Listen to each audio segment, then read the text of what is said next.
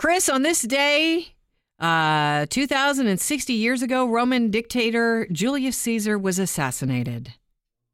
It is the Ides of March. Beware the Ides of March. No. You know, if you go on social media, I love it. Uh, a lot of memes happening. Like uh, someone took a Kraft Classic Caesar bottle, turned it around, and stabbed it in the back with a kitchen knife. Shouldn't have let Brutus into the fridge. Uh, someone else took a uh, Caesar's pizza box and stabbed Caesar in the back. Uh, one day, Shakespeare warned you all about those uh, those days in school. Just in case you're not aware, you're supposed to be aware of it. And of course, uh, The Simpsons. Uh, Lisa Simpson, beware the Ides of March.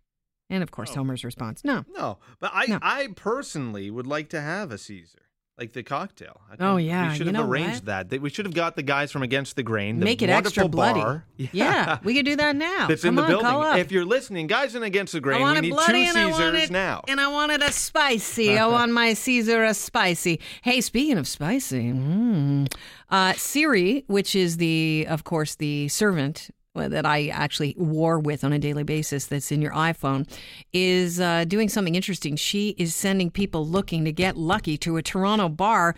The only thing is, the bar is an esports bar. It's called Meltdown Esports. It's on College Street near Ossington.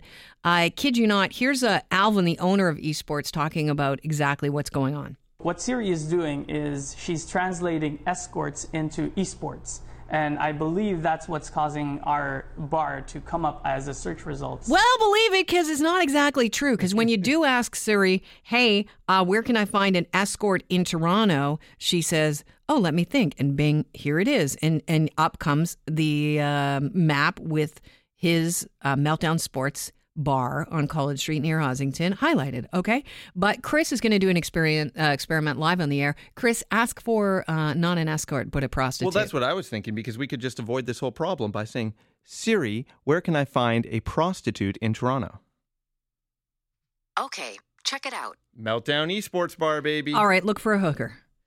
Siri, where could I find a hooker? I'm not sure what you mean. Oh. Oh, to try it again. Siri, where can I find hookers in Toronto? Okay, here's Toronto. Oh, that's just Toronto. Okay, so ask for hookers then. Okay. Anyhow. Siri, I'd like to find some hookers. No.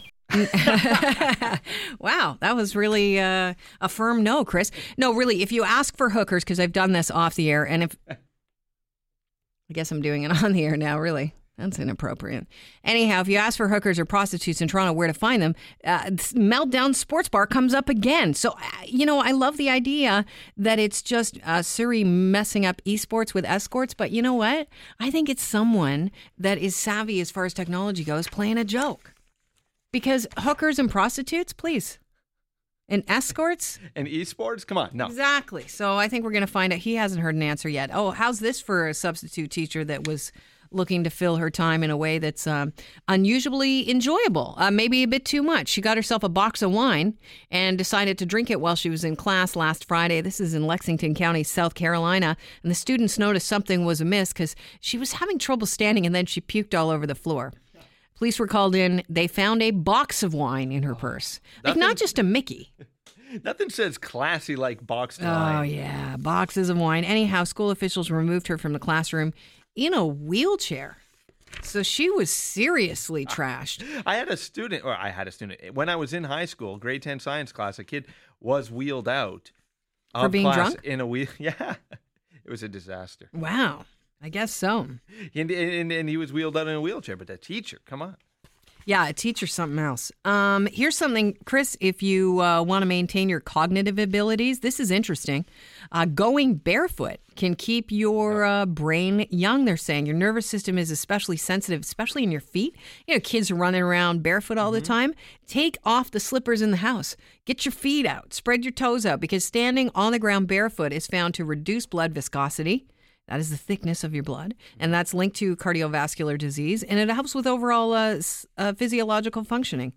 Get barefoot every day. So you're suggesting that that will make you younger or Yeah. keep you younger. I'm God, going willing to, do make- anything at this point. I'm ca- taking off my socks right now. I'm going to make a counter suggestion. Mm. People who are immature don't wear socks inside. They walk around barefoot. Well, uh, sometimes I resemble that, depending on where I am.